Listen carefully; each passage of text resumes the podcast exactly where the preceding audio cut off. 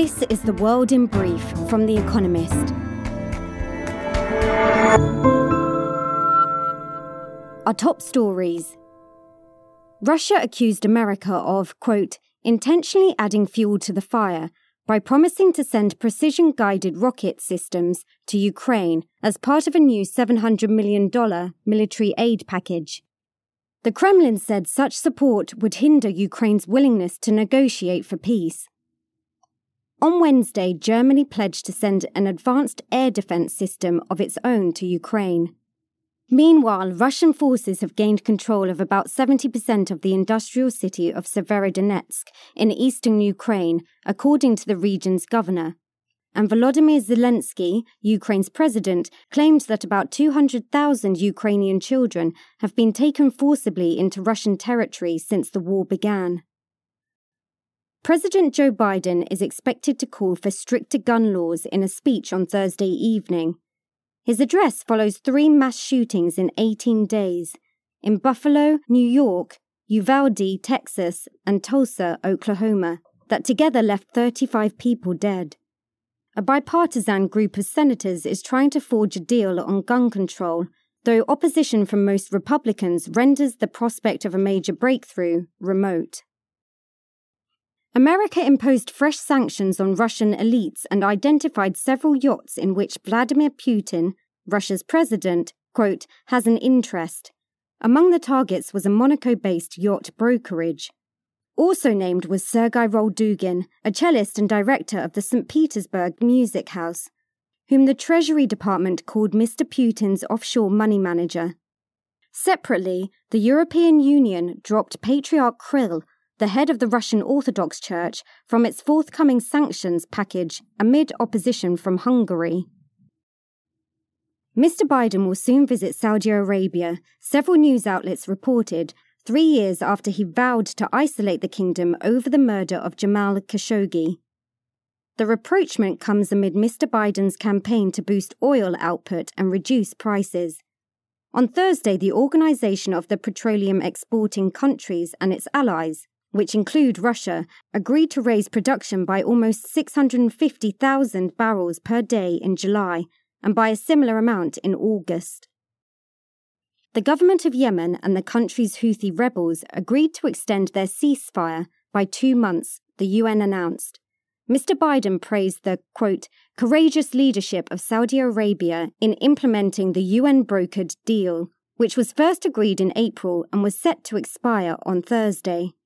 Mr. Biden also said that Egypt, Oman, and Jordan had played key roles in facilitating the truce. Wang Yi, China's Minister for Foreign Affairs, wrapped up an ambitious trip through eight of the Pacific Island nations without striking the comprehensive security deal he had sought. Samoa said the 10 countries concerned should discuss it separately. Mr. Wang soldiered on, signing lesser deals and signaling China's expanded interest in the region. An accord with the Solomon Islands in April sent Western governments scrambling. America's Education Department forgave 5.8 billion in federal student loans held by 560,000 former students of Corinthian colleges, a for-profit chain of universities that folded in 2015. This marks the largest chunk of student debt the government has erased, it is being asked to cancel much more. Corinthian, which had 105 campuses in 25 states, misled students by fudging its graduation rates and other deceptive marketing. And fact of the day 12. The number of recessions America has suffered since 1945.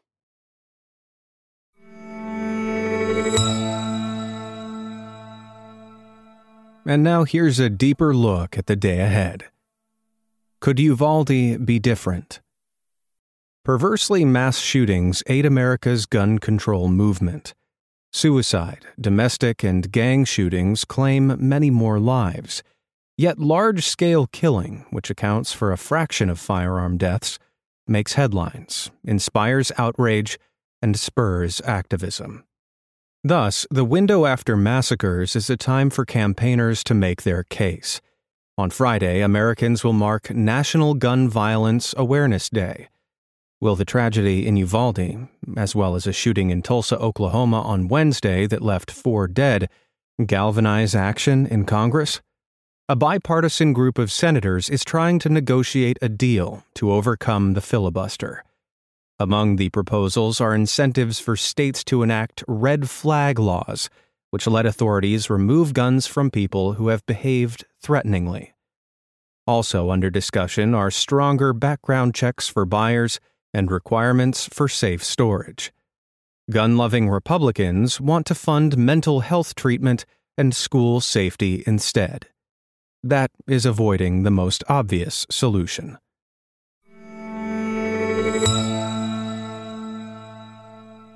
America's job markets come off the boil. Companies normally want to see a strong labor market as evidence of a robust economy. But when America releases its monthly payroll data on Friday, many hope to see weakness. Analysts reckon that about 325,000 jobs were created in May, down from 430,000 in April.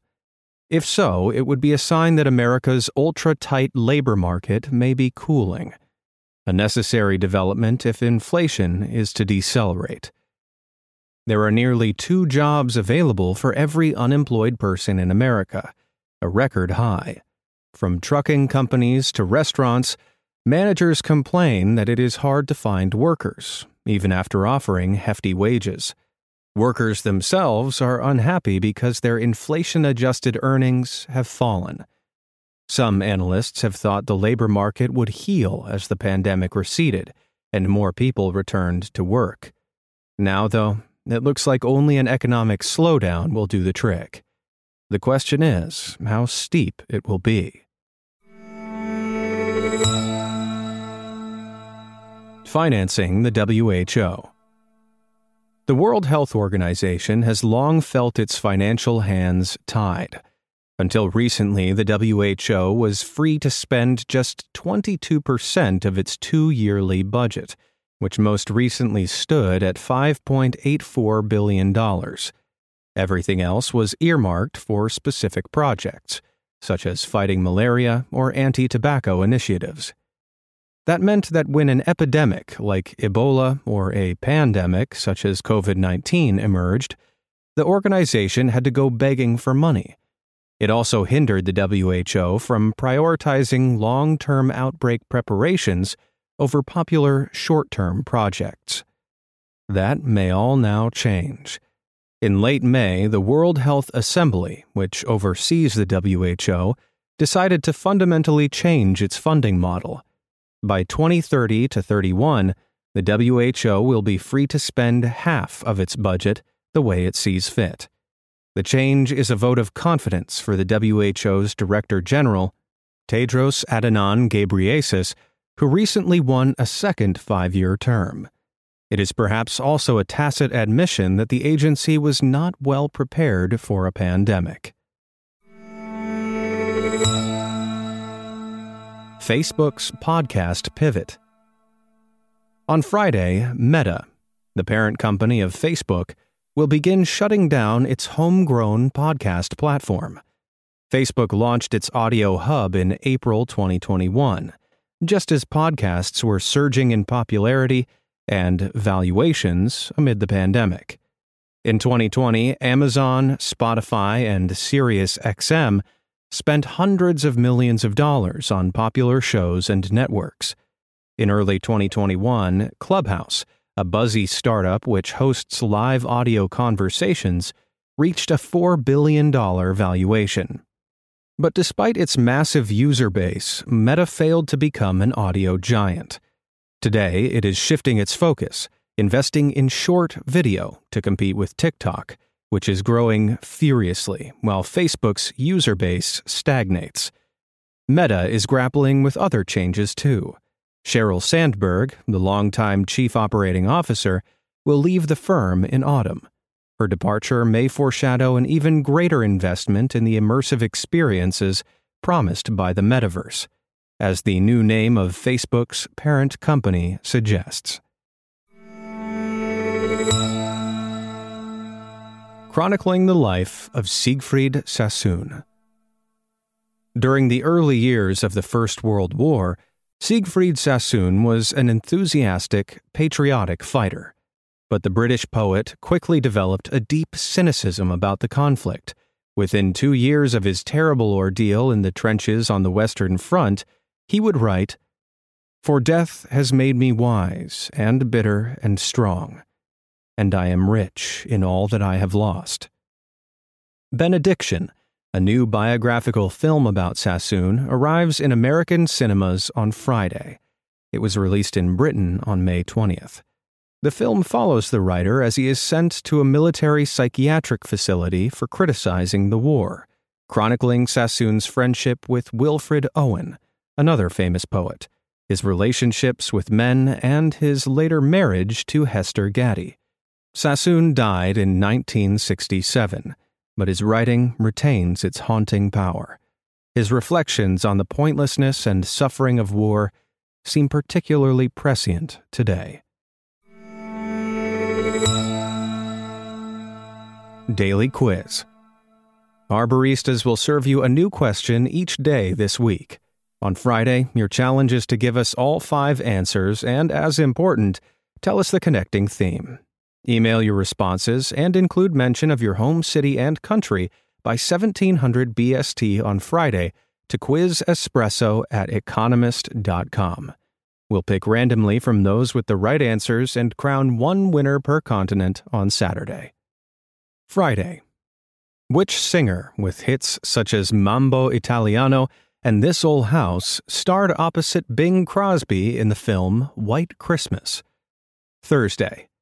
Which favorable French ski resort close to the Italian border was the childhood home of triple Olympic champion Jean Claude Killy?